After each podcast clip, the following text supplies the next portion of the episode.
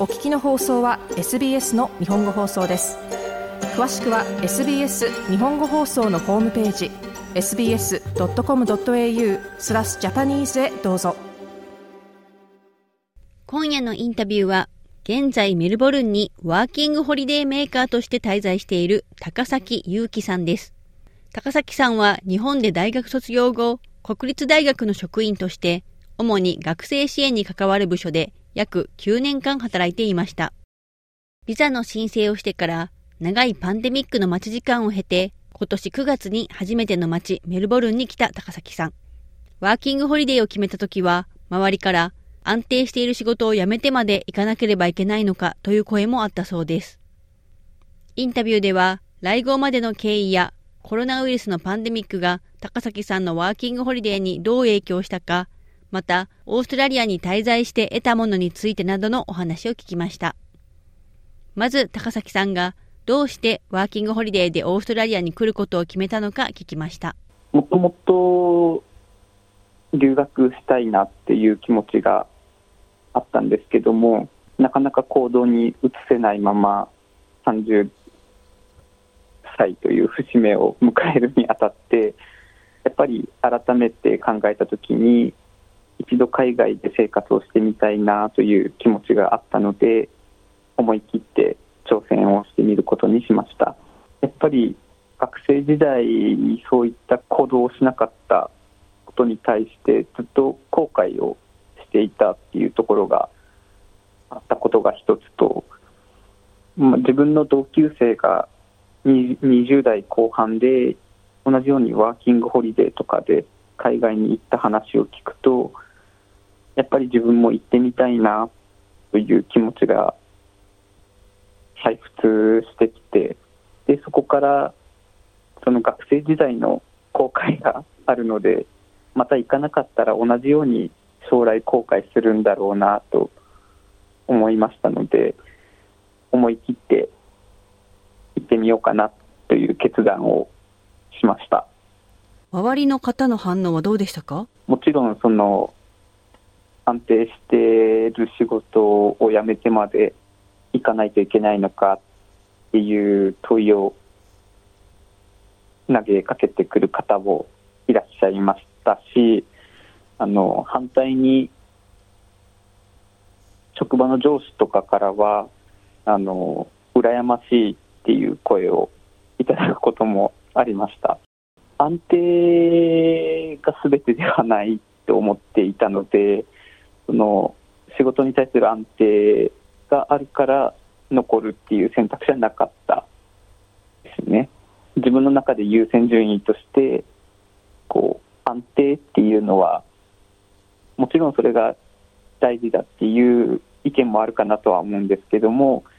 自分の中ではに安定だからこの仕事をずっとしたいという気持ちがあまりなかったっていうと意味になります。ではコロナウイルスのパンデミックは高崎さんのワーキングホリデーにはどのように影響しましたか？私は実はあのワーキングホリデーのビザを申請したのは2020年なので今から約2年前に申請をしました。でこの申請した時期っていうのがちょうどコロナウイルスが出始めた頃だったので通るかどうかわからないという状況の中で申請をしたのを今でも思い覚えています。なので影響としては、えー、申請した後にずっとあの審査中という状況になりまして、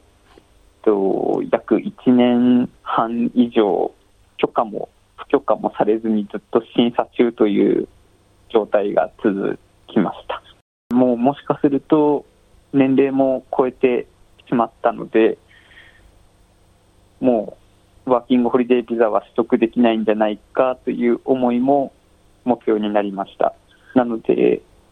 一時期は全くワーキングホリデーのことが頭からなかった時もありました。こういった全世界に共通するような感染症の問題とか、そういったことは誰にも予測できなかったことなので、おそらくその時期に行くべきではないんだっていう考えになって諦めるようになりましたね。ビザが降りたっていうのはどういうふうに分かったんですか？ビザが降りた時は去年の12月になるんですけども、ちょうどオーストラリアの方が国境を開け始めた時期になります。で、ビザが降りたというのは、あのメールが朝一で届いておりまして、無事に許可されたという通知が来ておりまして、でよくよく話を聞くと、この間に申請してた他の方とかも結構同じタイミングで許可をされていたので、国境を開けるタイミングでそういうオーストラリアでの動きがあったんだろうなというのは予想しています。ではメルボルンに来られて、えどうですか？来られてみてよかったと思われますか？あのすごく刺激的な日々を過ごさせていただいて、日本に行ったら気づけなかったこととかもやっぱりあるんだろうなと実感しています。それはどういったことですか？一番はやっぱり日本と違って英語を使ってコミュニケーションをするというところで毎日があの英語での勉強の日々っていうところが一番自分の中では刺激的な部分になってます。なのでこの英語を使ったけどうまく伝わらなかったもっと伝わりやすくするためにはどうすればいいんだろうっていうことを考えたりもしますしもっと英語を使っていろんな人とコミュニケーションを取りたいなと思うようになってます。何か文化の違いなどは感じられたりしますか？そうですね文化の違いとしてはどうしても自分のは時間に時間ぴったりに行ったりとか時間に余裕を持って準備したりとかするんですけどそういったところがちょっと違う部分でもあるのかなとは思ったりしていますね。ただこちらから話しかけたりとか何か助けを求めると皆さん結構優しく話を聞いてくれたりとか手伝ってくれたりするのですごくその他人を思いやる心っていうんですかねすごくそういった部分ではあのこのメルボルンの方々メルボルンに住んでる方たちの優しさに触れて生活をしています。思い切って来た甲斐あったと思われますか？はい。そこはあの思い切ってきてよかったなと思ってます。まだ3ヶ月しか経ってないんですけどもあと半年以上も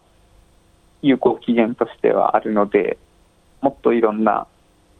経験とか、そういった価値、ところを、そうですね、いろんな活動の選択肢がワーキングホリデービザなので、あるので、いろいろと経験をしていきたいなと思ってます。このワーキングホリデーで、これまでで得たものはありますか？考え方がこう変わったとか、そういったことって何かありますか？そうですね、やっぱり自分が思うことをしっかり伝えると、あの否定とかをされるんじゃなくて、みんなこう応援してくれたり、もっとこういろんなアドバイスをくれたりする環境にいたので、そういった面でいくとこう自己肯定感っていう部分ではすごく高まっていってるのかなと思う気がします。他の人がどう思うかっていうよりもこう自分の意見とか考えをしっかりと持てるようになってきてるのかなと思います。自分の意見があるんだけども、まあ、それを言わずに終わる時のとかもあったので、しっかりと自分が思ってることは伝えた方がいいなっていうのは思うようになってます。高崎さんはこれからはどうされる予定ですか？今のところ日本にワーキングホリデービザの期限が切れるタイミングで日本に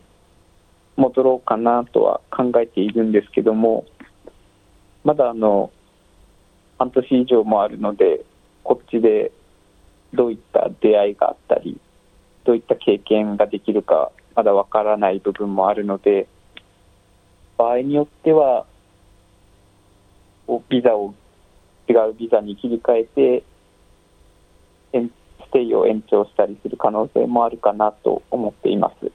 もうちょっとこちらで住んで何かやりたいことが出てきそうということでしょうか？そうですね。あの、そういったことになれば、よりそれを学ぶために、こちらの政府の学校に通ったりとか、そういったことも可能性としてはあるのかなと思っています。今はそれほど楽しんでいらっしゃるということでしょうか？そうですね。もちろん、あの、自分のこう、英語が伝わらない時のもどかしさとか、そういった部分で苦労している部分はあるんですけども、それ以上に毎日刺激的な日々を過ごしているので、どちらかというと楽しみながら過ごしているかなと思います。お話を聞いたのは、メルボルンでワーキングホリデーメーカーとして滞在している高崎祐樹さんでした。SBS 日本語放送の Facebook ページで会話に加わってください。「LIKE」「いいね」を押してご意見ご感想をお寄せください。